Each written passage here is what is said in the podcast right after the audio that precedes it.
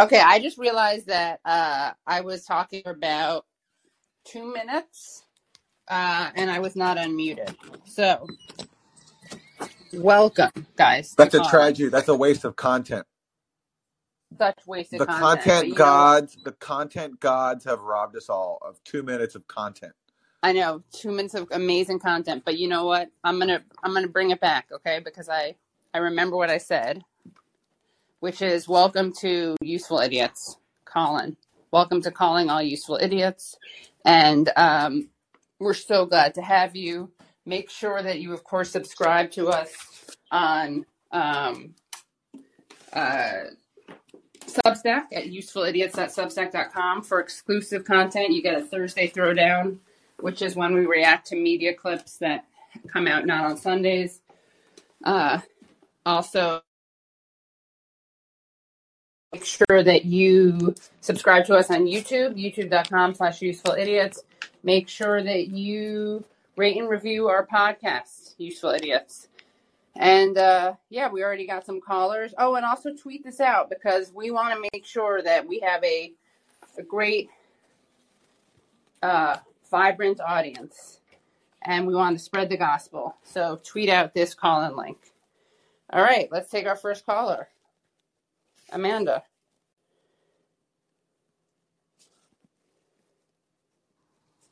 I don't see any callers. Is that just me?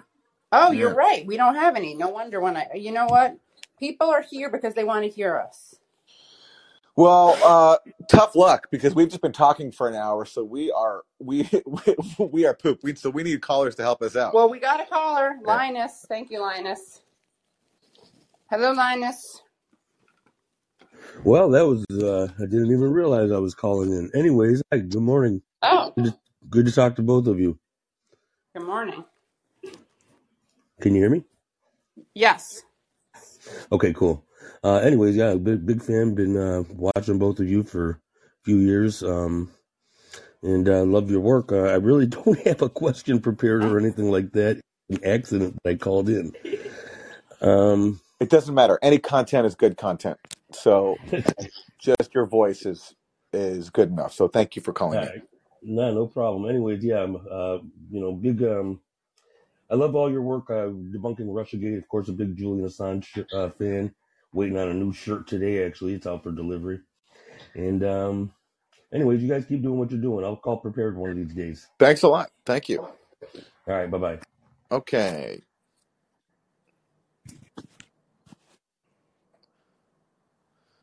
Hello, next caller.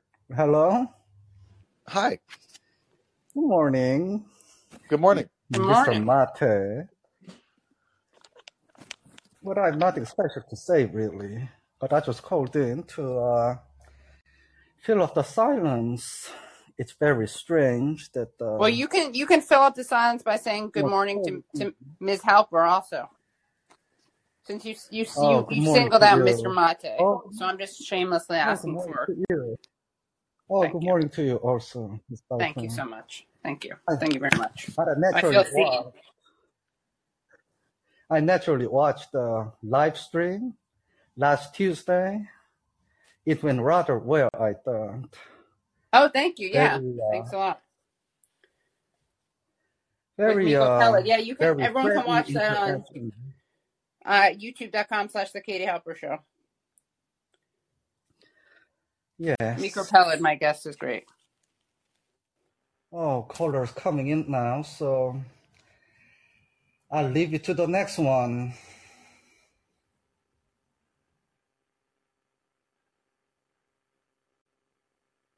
Okay. Um Ramona.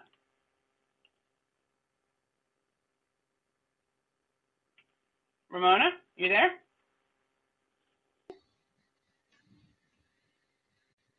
Hello? Well, I'm trying to unmute, but it doesn't. Oh, yeah, we can hear you. Yep, you're unmuted now. Okay. You're unmuted. Yes, I just thought I would point out that I'm uh, usually in Washington State, but I'm here visiting family in Kansas. And uh, I had my Kansas brother in law, who's a lifelong Republican, and my sister, who's probably more of a very moderate Democrat listening, and she was the one that left the room during the, the broadcast, and my uh, my Republican uh, brother-in-law stuck it out and chuckled over a few things. Just wanted to let you guys know that I'm trying to spread the word. Thanks. All right. Awesome. Thank you Thanks, guys. Both. Ramona. Bye. That's very kind. Thank you, Ramona, Bye. And uh, best to you and your family. Uh, we really appreciate that. Um, Yeah. okay, uh, Amanda.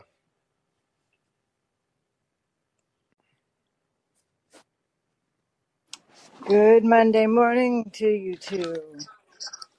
Good Monday morning.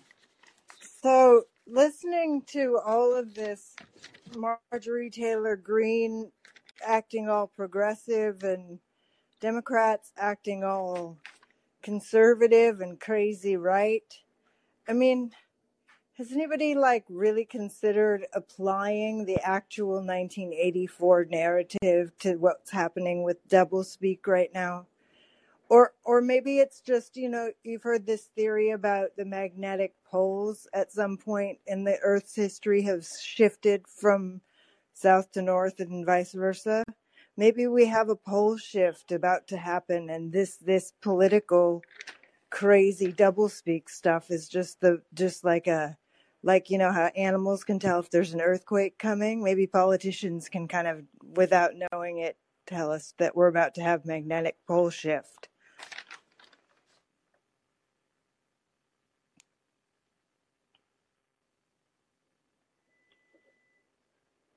What? Sorry. Say that again. What? What is it that you think that pol- you broke up for a second? What is it you think that politicians will will do?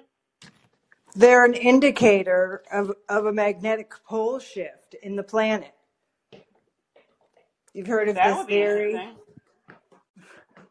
Yeah, it would mess things up kind of a lot. Yeah. But I, it's so crazy. It makes me almost want to become Republican because they're starting to represent the things that I think are the right thing. It really sucks. I'm not happy about it. Neither is my cat. Oh yeah. I hear that. Yeah, it sucks.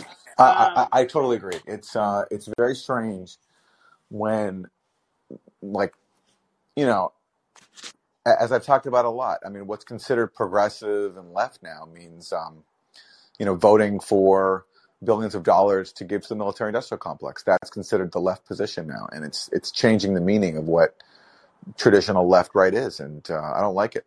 It's uh, it's difficult. And thank you, Amanda, for the call. All right, Rich. Hello. Hi there. Uh, Um, I was thinking about Marjorie Taylor Greene also. It seems like who better to question the war in Ukraine than Marjorie Taylor Greene to discredit uh, a peace movement. Right. And, and I hate to sound like a conspiracy theorist, but it seems like I could picture somebody going up to her in Congress and said, "Hey, do you want to say this?" As the peace movement is non-existent in America. I just thought I was wondering what you thought about So somebody who wants to make the peace movement look silly will pick Marjorie Taylor Greene as the person to uh, advocate some of its positions. Is that what you're saying? Yes, Oh, yes, well, hey, that's it. You know, that's that's possible. That's possible. Who knows? Who knows in this crazy world what people? You know, people are that cynical. I can imagine. But um, yeah, I mean, look, there is a faction of the Trump movement that claims to be anti that claims to be anti-intervention, and Trump did have success in 2016 based off of that messaging, right? When he he claimed that he was against you know the interventions in Libya and Syria and all that stuff. Uh, but of course, what did he do upon taking office? He adopted the exact policy that he claimed to criticize. And but I think some Republicans learned that there's a retort that there's an electoral appeal in taking that position. So that's what I think is behind some of these Republicans um, taking that stance. And then, of course, there are genuine libertarians inside the Republican Party that that are, you know, against all intervention. Um, but then that translates to them also, you know, having you know views I really disagree with domestically because they're against all kinds of government um, uh, activities, whether it's military activities or it's but it's regulating at home. But um, that does mean that on war sometimes they will come out on the right side because of their libertarian views. Yeah. And I, I just wonder what um, uh, you know a shift in the government would look like, where the United States would stop intervening in the world, and I have a hard time uh, even picturing what that would look like. Yeah, uh, it doesn't really change no matter who's in power because the permanent bureaucracy is always there. And uh, look, Trump's a good example. When Trump tried to do something positive, like withdraw from Syria and Afghanistan, he he was undermined. Um, in Syria, his his uh, his his aides literally undermined his own orders. I mean that that's just a, a fact. And uh, James Jeffrey, who was like Trump's envoy for Syria, bragged about that that they lied to the White House about troop numbers to keep U.S. troops in Syria. So it's even if a president tries to do something, uh, he's he or she is not ultimately really in charge. Right. Yeah. Well, thank you very much. I I really uh, enjoy you both. Thanks. Thank you, thank you. Thanks for calling in. Okay, Thomas.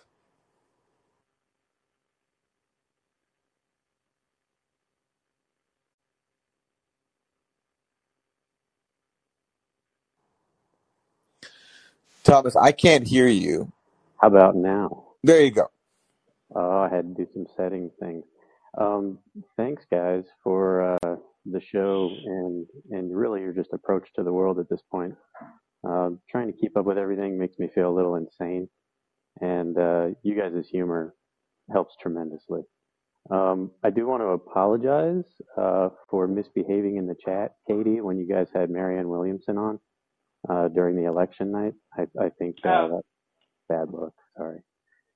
Um, but uh, Aaron, um, I wanted to uh, lift you up for your uh, heroic fight against uh, Neil Abrams on Twitter. I honestly can't follow what's going on there anymore, but um, I will say that like just trying to understand the history of all that has led me to understand uh, the um,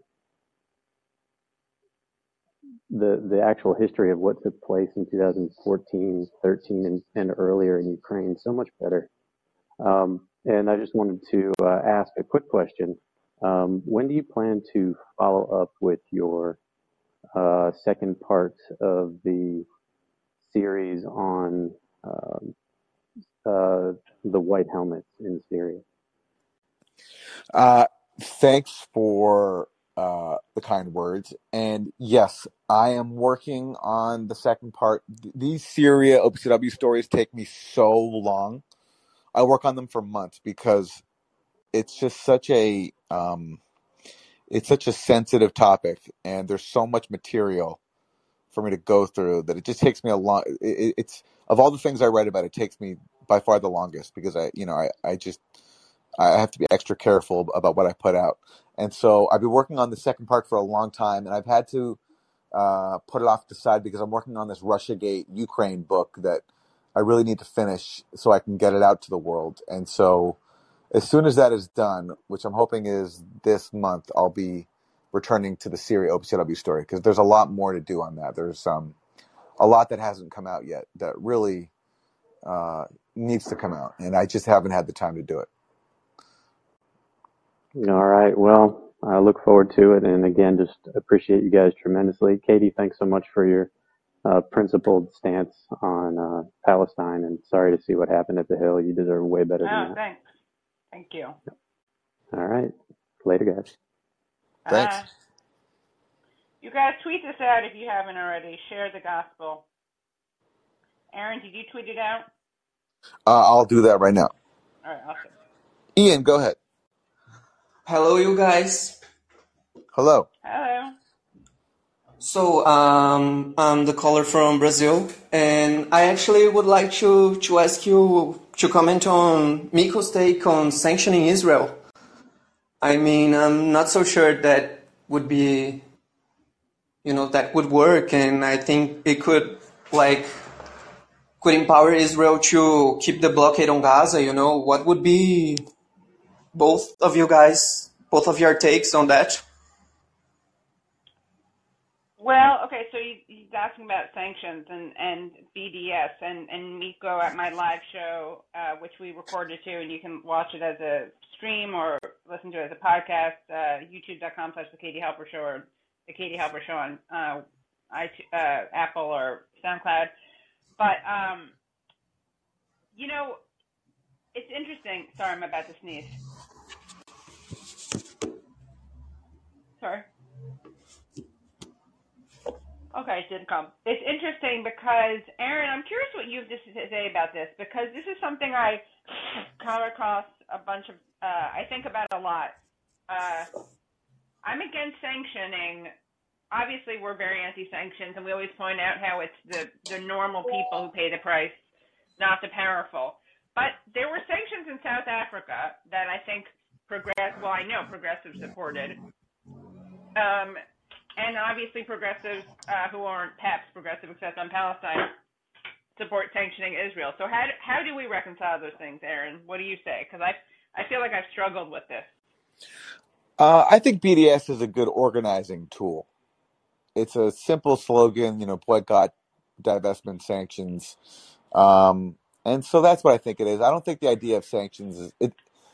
It's um, I mean, first of all, I don't think it's ever going to happen uh, at least in the U.S., where Israel will be sanctioned.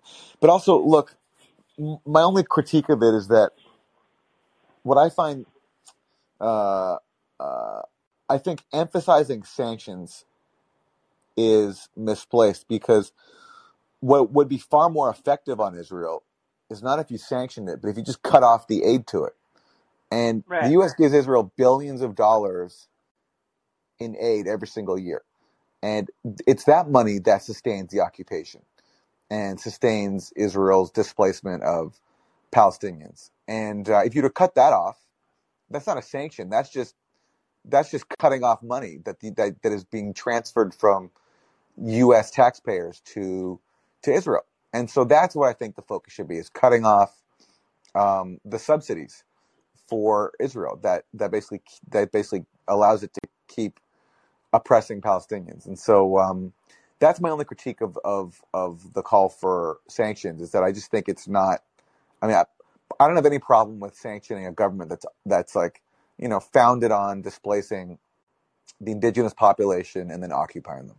I mean, I, I think I'm totally okay with sanctions there, but um, uh, especially if. But don't we think don't sanctions hurt normal people? I mean, isn't that well, they they they deserve honestly. Them? If you're living under a government that is stolen land and occupying them and is for mm. for decades and has made no effort at all to resolve the, the issue and has actually made every effort to deepen your occupation, then you're just like apartheid South Africa.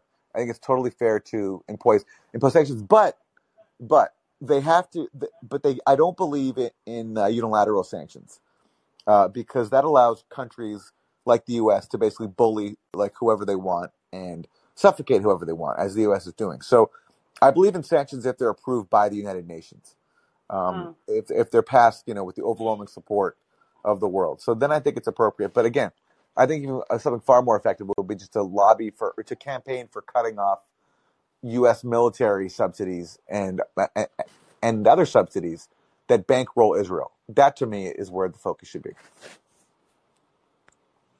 Well, yeah, and I I asked that because Norman Finkelstein also criticized BDS, you know, on that first interview right. with Katie. So I was yeah. curious about that. And also because uh, the Brazilian government made donations, you know, of humanitarian aid to Gaza, like back in 2010 and like the Jewish community in Brazil still likes to say that Lula helped Hamas, you know, and they helped terrorist organizations, and I mean they could sanction us back, you know. The thing is that they're going to say that no matter what. I mean, well, not no matter what, but they're going to say that Israel's picked on no matter what. So I think that uh, it's like if I thought that Israel would respond to something if we didn't do sanctions, I would support. Uh, if we didn't do BDS, I mean, the truth is they're not going to. BDS is just a tactic. It's a way of raising awareness. Oh, is my sound not good? I'll go into another room. Um, hold on. Tell me if my sound is better now. One second. Let me shut off my Did, Bluetooth.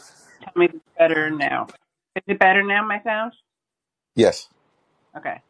Um, it's n- none of this is going to work. I don't think that's the sad thing. But I think Okay. what it, Well, on that, on that optimistic note, uh, thank Ian. Thank you for the call. Uh, Thank you. and Maria.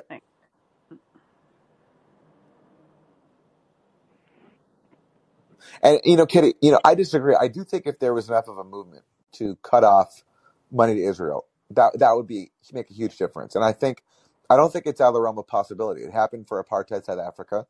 It just takes more, you know, education and organizing. And and there's been a really effective Palestinian solidarity movement in the U.S. that has accomplished some some achievements, and I th- I think that could happen. Um, and uh, especially if if the goal was just cutting off money. I mean, which which we give, which which like goes from U.S. yeah, I taxpayers think to Israel, a more like that. attainable attainable goal.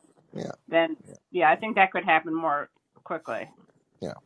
But I also, I it I, go I agree that sanctions. I I agree that getting sanctions approved is pretty unlikely, but you know, Yeah. yeah. Okay, Maria, go ahead. Uh, yeah. Good morning to the both of you. Uh, I can't help but saying that yesterday on the call in with you, Aaron, somebody was saying that you know you you need to to place your your talents and gifts in other places. Why why didn't you just tell this guy that you love you love hanging out with useful idiots and this is how you like spending your time. And you actually do an incredible service to all of us. You matt you know katie you know all of you you do an incredible service to this audience Well, thanks. Listen, listen. What I heard, if I remember correctly, what the caller said was that he didn't like listening to useful idiots. And so, what I think I said to him was like, "There's a really easy solution: is you don't have to listen to useful idiots." Um, Um, that's what I think he I said. I And dissent. uh, I dissent from that. You absolutely. yeah, so it's mandatory. Okay, well, all right, fair enough. Yeah, yeah. No, I he he, I. I I heard you say that now Yeah. that you mention it, but you also said you were looking to get back to whatever platforms when you're had time and you know are done with your book, which which No, is no, no. No, okay, listen. You're you're mixing up callers. Um, you're mixing up callers. So this one caller complained about my presence on Useful Idiots, and I said to that caller, I said, uh, you know, uh, that you don't have to listen to it if you if you don't like it. Uh, and then someone Wait, were else they a asked, Matt Taibbi origin? Were they an originalist? Were they a Matt Taibbi fan? I no don't remember. no Uh, yeah, yeah, no. And then, but then someone else asked me about what you know about like plan. And then some other caller asked me about like what's next for me, and uh, you know, like wh- and and and, and whether or not there's going to be like a like a, a turning point where like voices like mine reach more people. And that's when I said that one day I'd like to get back into kind of like what I used to do, which was daily news production at, at, at Democracy Now! and do a show like that. So you're you're mixing up two different callers, and the the uh, so basically, um, obviously I, I love doing useful idiots. We've been doing it. I've been I've been doing it with Kid and F for almost a year, and it's it's been great. And uh, all I said to that first caller was, "If you don't like it, just don't listen to it," which which I thought was was pretty obvious. Well, I I just want to do a solid high five to both of you forever and always. You're freakishly useful, uh, and you know I'm I'm in your tribe, and I I know so much more than I otherwise would have known. You know, because of your integrity and Well, your Maria, thank you. That's now that's really and really nice. investigation. That I, you're you're yeah. such a valuable resource We to thank you, Maria. That's really really kind of you, and we really appreciate the support. That's very kind. So thank you for And we calling. don't even pay Maria to comment this way. All right, Nazar. Thanks, Maria. Hi, Nazar. Are you there? Hey, how's Can it you? going? Good Monday morning. Good Monday morning. How are y'all? Uh, I just wanted to say really quickly, um, I found in the past week that I've started more political conversations, productive political conversations with Mm, people who wanted to talk to me about Dave Chappelle's SNL appearance because it was amazing. I was just curious if what y'all's thoughts were on it, and in the spirit of saying the uh, quiet part out loud, as a Palestinian who was born and raised in like probably the waspiest suburb of all Texas, I love that my two favorite Jews host the best political podcast out there. Wow. We should make a bumper sticker that says that. You guys are awesome. Uh, so, anyways, I'll I'll hop off. Just wanted to hear what you guys had to say about Chappelle. Aaron, you have a lot of thoughts on Chappelle, right? Well, look, I, I mean, I'm a big Dave Chappelle fan, and uh, but I, you know, I haven't always thought he was at his best. Like, I, I do think that with the trans stuff, he descended into some into some bigotry, and it just wasn't funny. yeah. Um, and uh, but with this, I thought it was so funny um, because it's true that Jews do have an influential role in Hollywood and media. That it's just true. I mean, I you know, I and I've experienced some of it like firsthand. Um, and he's making fun of all that, and he's making fun of how you can't talk about it. And I thought it was brilliant. I thought it was so funny, and uh, I think he's a genius. And um, I, I I find this whole freak out and this effort to police what black celebrities say about Jews, I find it really embarrassing. And um, it's you know, it's on its own. I think it's really silly. But then you look at also at the moment that it's coming in, where the U.S. is spending billions of dollars to, uh, you know, arm a government that has a major neo-Nazi presence inside its armed forces. You know, the Azov Battalion is a neo-Nazi paramilitary organization. It's formally incorporated into Ukraine's military, and you know, despite U.S. laws on the books banning such assistance, they're receiving U.S. military assistance. And Azov is not the only neo-Nazi formation inside of Ukraine, and you don't see any any outrage at all among all these prominent Jewish groups about that, um, and all and, and and all these liberals freaking out about what Kyrie Irving or Kanye West or or Dave Chappelle say, and that just speaks to you know complete hypocrisy. And uh, what I think is a long time effort to basically try to you know police what uh, black um, media personalities are, are allowed to say, and I find it very you know being Jewish, I find it very shameful, and so I appreciate what Dave Chappelle did.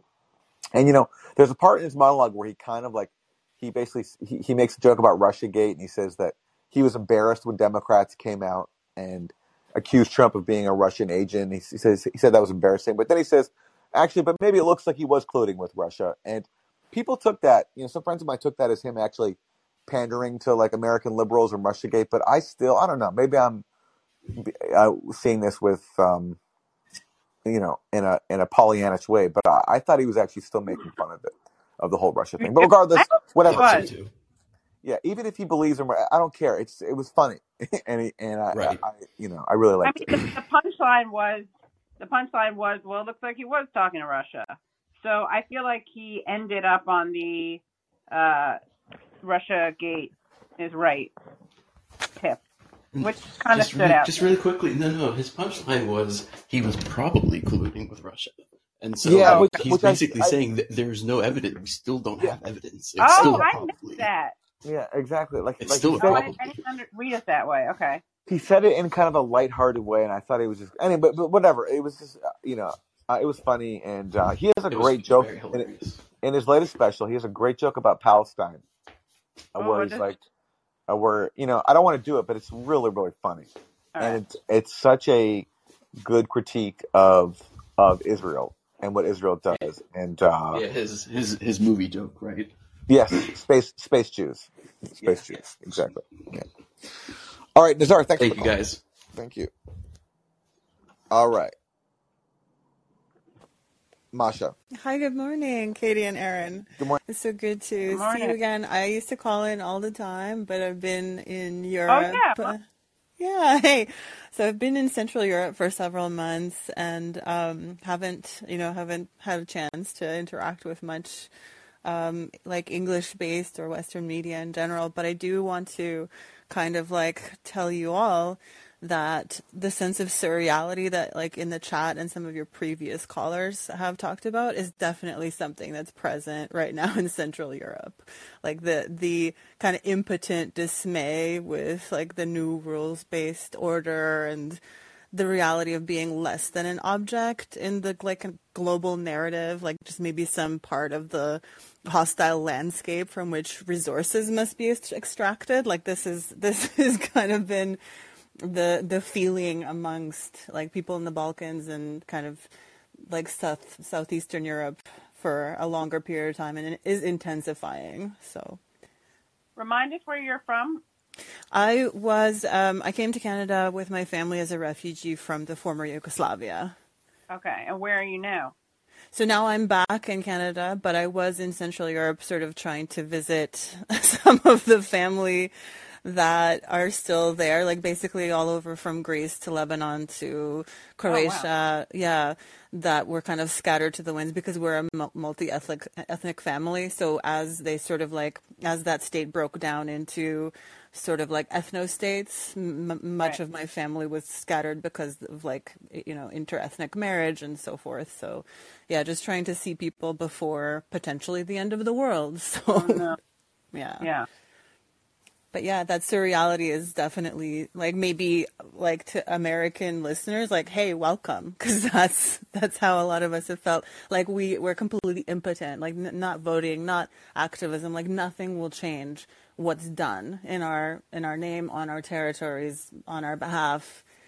Like no matter what we do, or who we speak to, or how informed we are, that's Hmm. we're just objects to be extract like resources are extracted from nothing not even subjects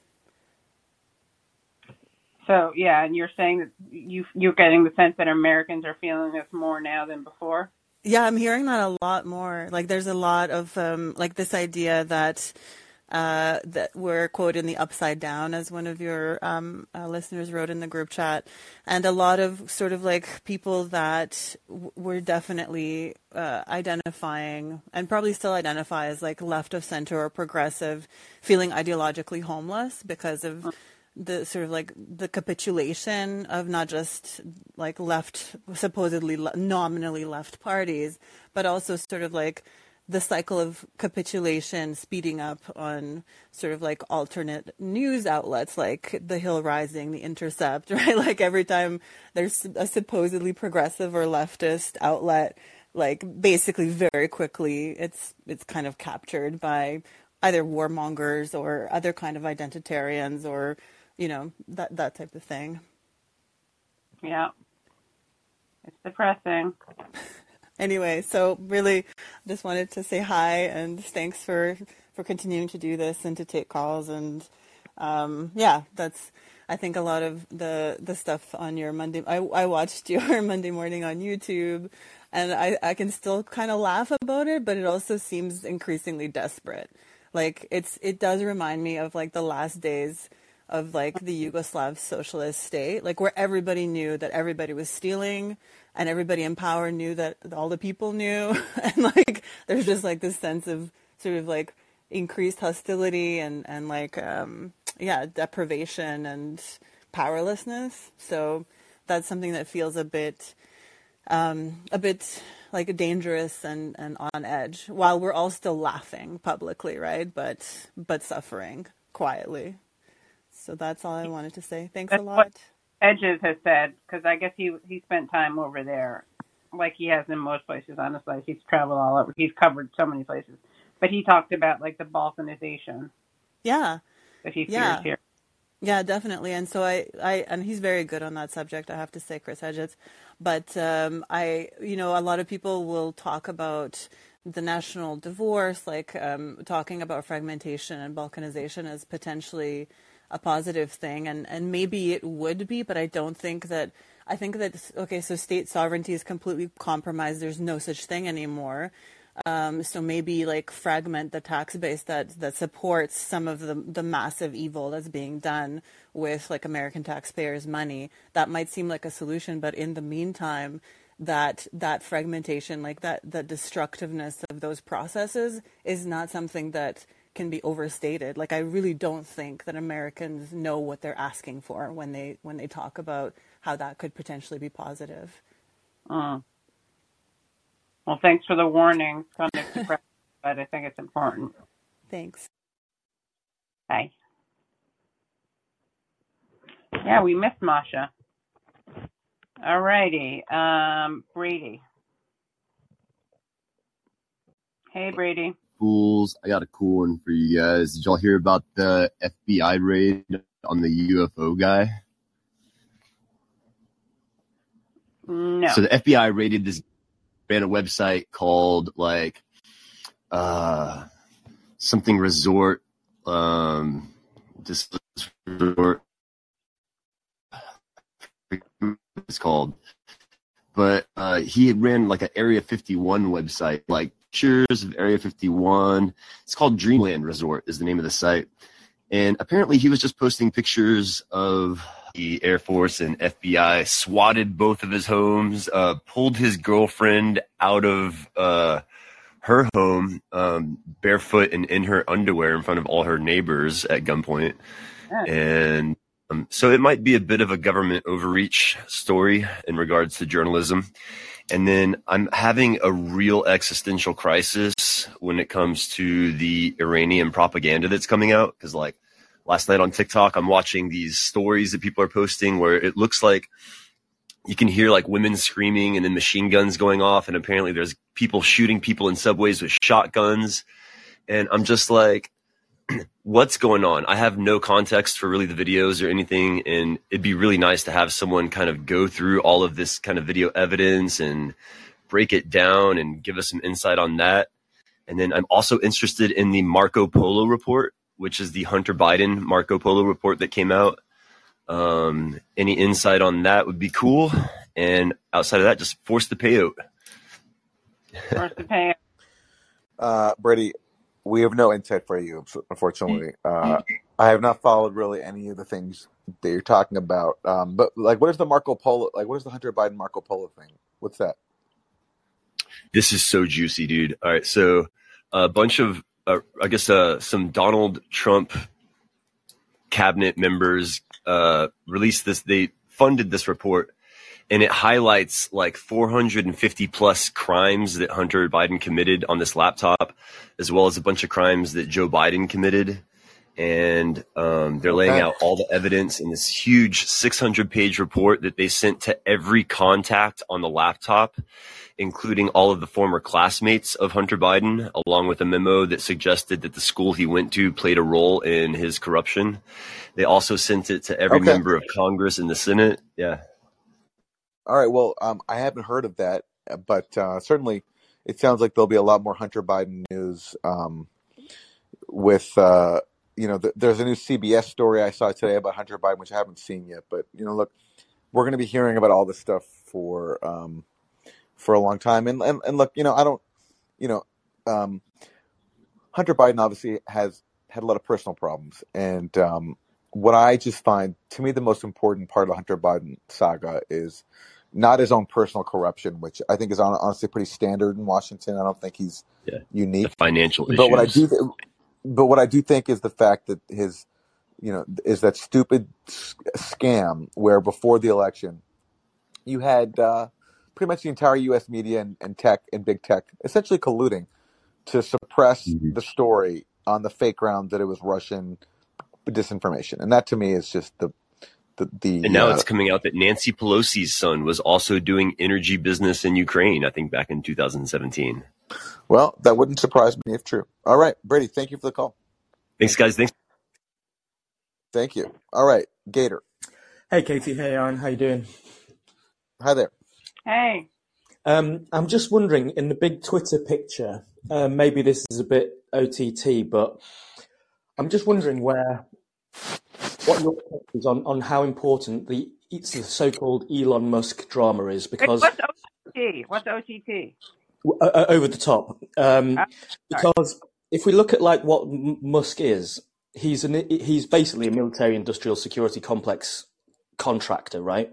His Starlink dish is actually integrated into the water drones that were attacking the um, Russian fleet recently. There's been pictures released of those drones and show that that that his receiver is on that drone, for example, right? Now, he also runs, you know, um, Tesla, which is 20th ish, 19th or 20th on the most unreliable cars in America. His company's valued far in excess of any other car company, but it produces far radically less cars. So there's a bit more than just cars going on. And he's also being sued for um, false advertising for um, autopilot that doesn't work. So Musk is not, my point being that Musk is not a straightforward, benevolent oligarch. And I would sort of ask you what your take is as a journalist about the, the social importance of Twitter, given that one of the ways of looking at it is just, it's just part of the digital panopticon for our attention, where we lock ourselves in, we watch you know, but half of it's bots, half of it's random people, and there's some quality people making some points in there. But it robs us of our attention and locks us into this panopticon. And, and what is what is Musk amongst all of that, other than just a change of face at the top to kind of make us believe that the panopticon is not the panopticon, and we just continue to engage with it for what purpose? If you see what I mean. Any strong feelings or reaction to that? Yeah, I, I, um, I've never saw seen Elon Musk as a savior figure, um, and I think the, like like the fact that it cost forty four billion dollars for a website is just, I mean, it's just the, the whole the whole thing is so obscene. But um, I do think that the old regime of Twitter was, uh, it was messed up.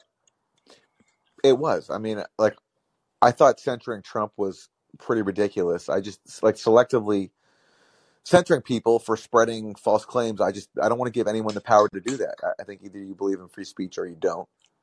And also, I mean, um, there were people I know working for Twitter with uh, bad agendas and trying to, you know, suppress um, rep- like factual factual reporting on on stories that challenged, you know, the NATO state narrative. Um, and I don't know what Elon Musk's agenda is there, whether he's going to continue that or not. But I, I, I do think that the way things were working before was not. It's not as if it was like it was like a model of perfection before Elon Musk. And um, as for what he's doing now and whether or not Twitter is going to be ruined, I don't know.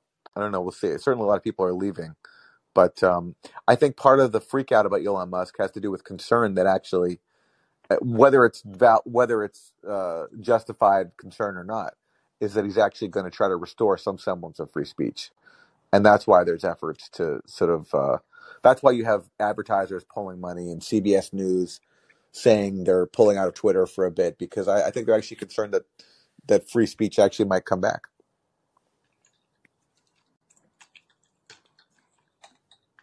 How about you, Katie? Anything? Um, I basically co-sign what Aaron said. I don't have that much to add. Okay, Gator, thanks for the call, Matthew. Hello. Hi. Hello. Actually, was wondering because I I didn't see the money. We can't hear you. You're that happens last time. I don't know what it is. It's like every fifth word is clipped. Okay. Wi-Fi that's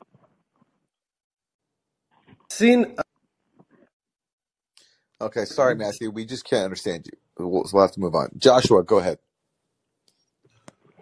Uh, I I got to do a mic check. Can you actually hear me? Yes. Yeah. Fantastic. So I just want to talk a little bit to, about domestic policy, if we can, um, and how tied we can have workers, movements, unions, cooperatives, you know, that type of what you know our current paradigm would call socialist type organizations really dominate the narrative, and especially in regards to anti-war, because we have to like build these things that kill people, right? Um, so, uh, and how infiltrated and or co-opted are our unions currently by, uh, well, essentially people that have 401ks or ties to continuing to uh, build things that we don't need, produce and consume stuff for the sake of essentially late stage capitalism when we do actually have an existential threat in the long term, not necessarily this generation in climate change. Um, and how we don't seem to be able to do a general strike. Um, there's a lot of fractionalization um, and gatekeeping um, so I know this is kind of long and winding, but you guys had the People's Forum, I believe, this last week. Um, and uh, I would assume that some of this stuff came up, but I don't want to make an ass out of you and I or us. Um, and I did, uh, I did send that to AOC, so let me know if she showed up. Uh, I, I, sent it to her blue check mark thing, so those are real, right? But uh, I'm, I'm curious if she showed up.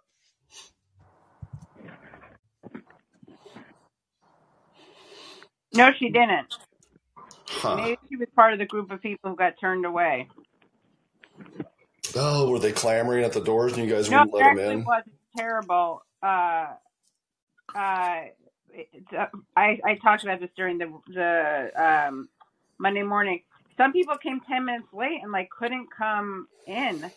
Uh, and I don't. And so locked for ten minutes. Then people came in. Um, so that's what I was referring to.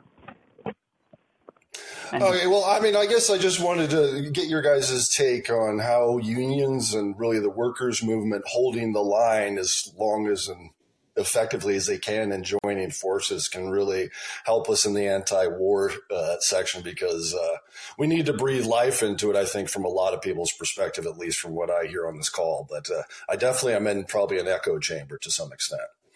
uh, Yeah, of course. I've always thought that the assault on unions um, is a major impediment to, you know, uh, saving democracy in the U.S. Because without workers organized, we we have no shot of really, I think, doing anything effective. And I think that's why unions have been attacked over the last uh, century. So, of course, I just don't know what to do about it. Um, I, you know, but I, it's it's uh and in fact you know there's i forgot who i forgot who writes about this but um i mean there's so many ways in which the assault on unions just hurts society. So i think it was maybe gerald horne or somebody wrote about the link between the assault on unions and then an increase in white supremacy.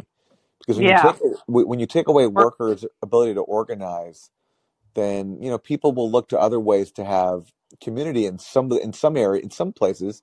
What fills the void is hate groups because people Yeah. need something to or, you know people naturally need something to organize around and, and to come together around and so um i mean the the uh, the assault on on on unions uh which there's a, just a long history in this country especially is uh is so devastating and yeah um i just don't know what the answer is now because you know there is an issue of unions, uh, like the leadership in this country, just being corrupt, and what to do about that? It's a, it's it's a tough one.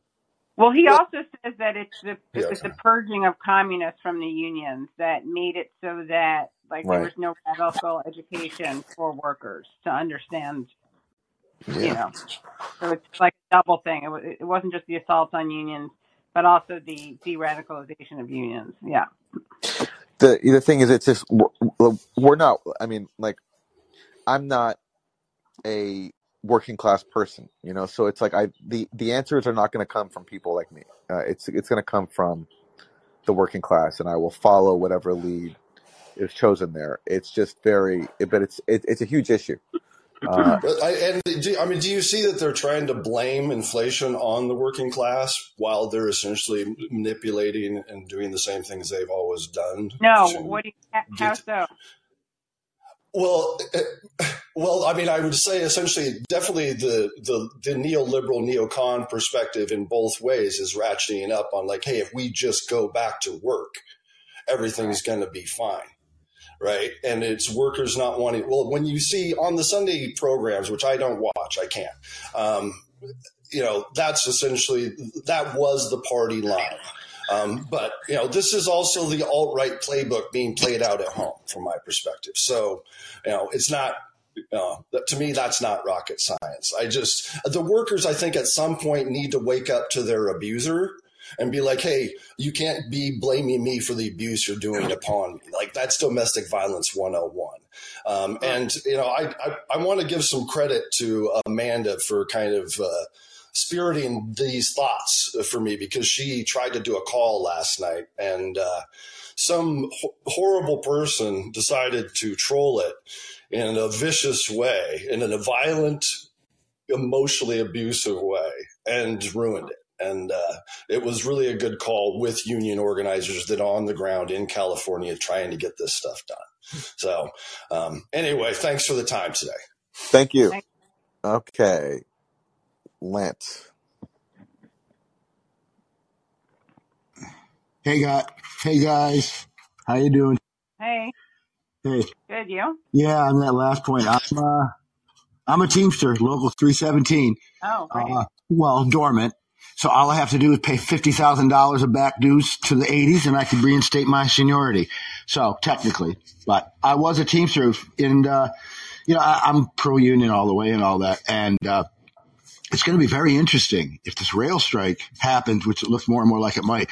And I don't think people realize that UPS strike next year, that's going to be a monster. Because hmm. one thing I have to say, UPS drilled into us, the corporation, we're the biggest. They don't call don't call it a trucking company, but more trucks on the road, more people. Now FedEx and everything didn't exist, but that's going to be huge. If you think the railroad strike's going to shut us down, no UPS drivers, it's going to be wow. That's going to be huge and that's you know what next year. You know, according to what they're saying, the tougher new union and uh, at least at the national level, my local here stinks. But anyway, uh, could I go though on what my topic was going to be quickly? Go ahead. Yeah, yeah. What happened? I love old movies, and I'm a geezer, so I kind of grew up on a lot of '60s TV and. An old movie then that was 20 or 30 years old from the 60s was a movie from the you know, late 30s or 40s. You know, so the, the, the more recent kind of stuff. I'll tell you something. Going back to the dead end kids, the Bowery Boys, right? These kids that were like these juvenile delinquent hoodlums, and they became the biggest stars in the country. So you had Jimmy Cagney, Humphrey Bogart, you know, doing movies with these guys. And there was always a kid in the limo, some rich kid, you know, that was always like maybe the, the, the, the civilized woman who became the female lead and she, whatever. It was, had the plots were all pretty much the same. Then as now, you capitalize, right? On a, on a, you know, recycling plot. And it was the kid in the limo who'd get beat up by the Bowery boys and then realize, oh man, you know, they taught me a little, you know, and then he would stand up for himself and he would fight the kids and then he would get accepted by the Bowery boy dirty faced juvenile delinquents in the city. It was never the other way around. It was Right. never this erudite young kid. Oh yes, guys, I'm going to teach you how you can go to Harvard someday. It's like, fuck you. you know, it was never Yeah. that way. Yeah. Every billionaire since the robber barons in every movie, and I defy anyone to find one example that's different. At best, a complicated character like a Howard Hughes. Okay. Every billionaire was portrayed like the monopoly man. Yeah. They were always out of touch. And guess what else? They acknowledged it. Well, you know, of course I can't really, I'm not supposed to have lunch with you today because you're not one of them. It wasn't even hidden. It wasn't even Yeah. a question. Now we have Warren Buffett. Oh gosh darn it. I wish I could pay taxes like my, I only do exactly what the IRS, all gray, no gray area. Screw you. Be, huh? Bezos. And. Bezos and Musk say, hey guys, I'm going to Mars. And of course he's going to do a lottery, right? Or they're going to round up all the homeless and all the deserving people and take them with them. Why is this like, we, we applaud this like, wow, they're going to take us all to Mars. No, they're going to take the millionaires and billionaires because they know they've destroyed the freaking planet. How is that something that's like, wow, great? Yep. and with Lance, giant penis rocket. thank you so much for for that. You're you're exactly right. The, the billionaires are supposed to be our, our heroes now. They used to be the villains. Oh, uh, now all Bezos, for the call. Yeah, yeah, thank you will, you know, uh, but how did this happen, guys? I'd love. Well, it it's a great question. Uh, it's just in a society in which the billionaires have gotten even even wealthier and their wealth even more concentrated. They've just bought off media, so now they all own it. Um, you know, the the amount of newspapers uh, has shrunk. The amount of independent news outlets has shrunk, and everything is more consolidated now. And now you have billionaires controlling everything. So of course, the media will reflect the interests of, of their owners. That's just the sad reality. Uh, and with that, I have to jump off. Uh, but Katie's going to keep this this call going. So bye everybody, and I'll see you next time. But but stay on with Katie and everybody else. So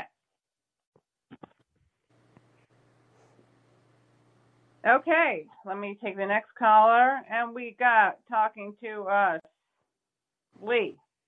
Hello, Katie.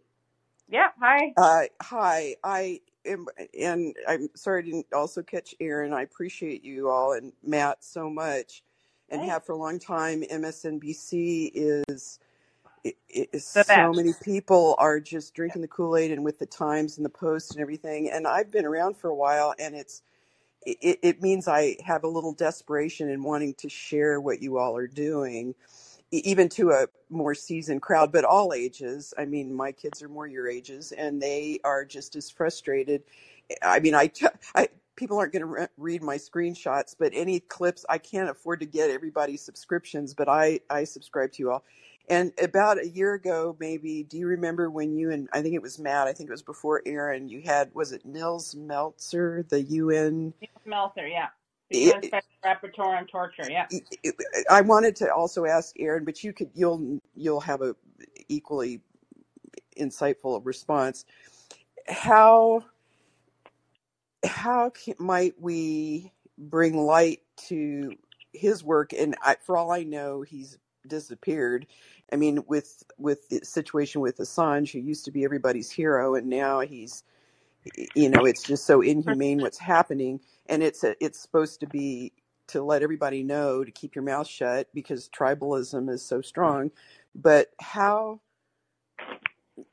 is, is there? Do you see any way to um, get some maybe senior statesmen speaking out more about the reality? Because when I talk about it's not just Putin, people go, "Well, he's not going to do what he's not going to follow through on an agreement anyway." Is the UN that powerless? I mean, it, like Aaron likes to say, well, because we all know that Putin is is wrong with what he did, but is there any reality to the to the response that well the UN is ineffective if if he had gone to them they wouldn't have helped don't know. I mean, this is something I think a lot of people kind of struggle with, and some people get upset with Aaron or me when we say that we don't condone the invasion. But um, I don't know, honestly. Maybe the U.S. would have put its pressure on the UN to not let, to not aid, you know, to not help Russia defend itself. Uh, because I grew up in the Marine Corps, I lived on NATO bases. I mean, it, it, and I hope in in Aaron's book and in the work you all continue to do that the public can be educated about the 900 military bases we have around the world, that sort of thing. And that's Yeah. money that's not going to. I mean, you both come from educated families and you have s- psychological insights. There's the cognitive dissonance and confirmation bias. People hear what they think is news and it's not news and they don't and we all need to be reminded we don't know what we don't know. People don't realize the context and it's it's not only the history but there are these psychological facets where people you know where with the confirmation bias and that Nils Melzer was an example that came to mind where you know he's saying it's illegal what we're doing with Assange Right. for example and nobody cares what the UN Yeah, and Nils guy Melzer says interesting because he started out as he writes about in his book, which I highly recommend. I think Mhm. everyone should read his book. It's so good. It's called The Trial of Julian Assange. But he Yes. points out how he himself was duped at the beginning. He just kind of bought Yes, I love that about him. Yeah. Yeah. That he he Um, explains that he understands how people resist accepting the reality. Right, because he was one of them. But you know Yeah. what's funny? He and Mi- Miko Peled, I feel like both of them have written books that are so good that everyone should read. Um, Miko Peled's book, The General's Son, uh, talks about you know being the son of a decorated Israeli general, being a proud Yeah. Zionist, and then becoming uh, an anti-Zionist. And Nils Melzer's book is so good. I feel like those are two books that are Those are really two good books. Well, and Medea Benjamin was in holiday gifts. was in that's a good idea. Me, Medea Benjamin with her book, which she was in town here in Portland last week. But even her talk that I saw Oregon. uh, Oregon. I'm in Okay. Portland, Oregon. A bunch of nuts here. I mean, as far as the leadership, and it's such a beautiful place, and it could be a beacon to the rest of the world. But again, it makes liberals look like they don't have good sense, and it's not about the D's or the R's. We all need to. Or I believe, you know, there needs, and what I see you all doing is building bridges. You have I love when you have these military fellas come Mhm. on who you don't care. It's not about, or when when some of you and your colleagues get on anything, even if it's Fox News, just to reach more people about uh, something that's not propaganda. I mean, Matt's been pushed off. You know, the most that he can. I mean, Bill Maher's had him on a couple times, but I mean, and and he's he's so honest and uh, and smart and does his research He knows what he's talking about. And the the financials are the probably the most important thing. There's the inhumanity, but there's also following the money. Right. Well, So yeah. thank you. I mean, I just I I I got finally got my old book group to I've already mentioned this to Matt to read Hate Inc. and they all just hated it because they they want to believe Rachel Maddow. They'd have to Wow. undo everything they've been talking That's about crazy. Yeah well and it, there's tribalism there's Right. there's people they lose their social group if they speak up and I, I do it all the time anyway but i don't do it in a way that i'm like i am with you now i don't i'm not trying to persuade people but sometimes i feel like i'm part of the problem. It's like what happened with the holocaust if you don't speak up a little bit Yeah. and just so people know that there is other information but it's so scattered on the internet. They'll say well who should i listen to lee? Well you know i mean you can't just say listen to glenn greenwald or Krystal Ball or whatever. You know i mean there's no one No, place. You have to really dig around and Yeah. even eh, since you you're a subscription service i get the little clips when you all have some people but even finkelstein you know the, he's a, such a wonderful person and Yeah. i have a friend who's been an activist in iran for a long time and she knows him but you know he's not people who are more middle of the road aren't as likely to take the time to listen Right. you know but if you have military guys who have you know who Right. were That's, I think one of the strengths of having people like that on. I totally agree. I so thank you when you do that, and you're great with them. I mean, the the one that fellow whose name is escaping me right now, but who's you know hardcore Republican, but he's right when it Doug comes to yeah. For example, you know you're great with him. I mean, you know you're not gonna get, get you know how to navigate that, Yeah. and he because he's still the part that's most important he can validate and he has the courage to do it we Right. need more of those people you know Yeah. i've mentioned tony mcpeak who's former chief of staff of the air force here in oregon you know he hasn't died yet you know he's a peer of uh, you know like noam chomsky and all of that but Oh, um cool. you know Tony i just i think the psychology is important too i mean How do you noam last name? Tony McPeak, McPeak, M C P E. I even sent his contact information to Aaron uh, probably a year ago, just because Okay. he's he's kind of he's retired, and I think he's his marbles are all there. But he's an old buddy from way back, and Hmm. he we used to email privately because we were on some boards together. But he would talk even in this crazy town which still has a lot of hidden money in it, um, about what we need to do. It- you know, whether it's he'd say because he was on he was the co-chair of the of Obama's campaign eh, back in the day, and he he would say, "Lee, I'm sitting there alone with Obama."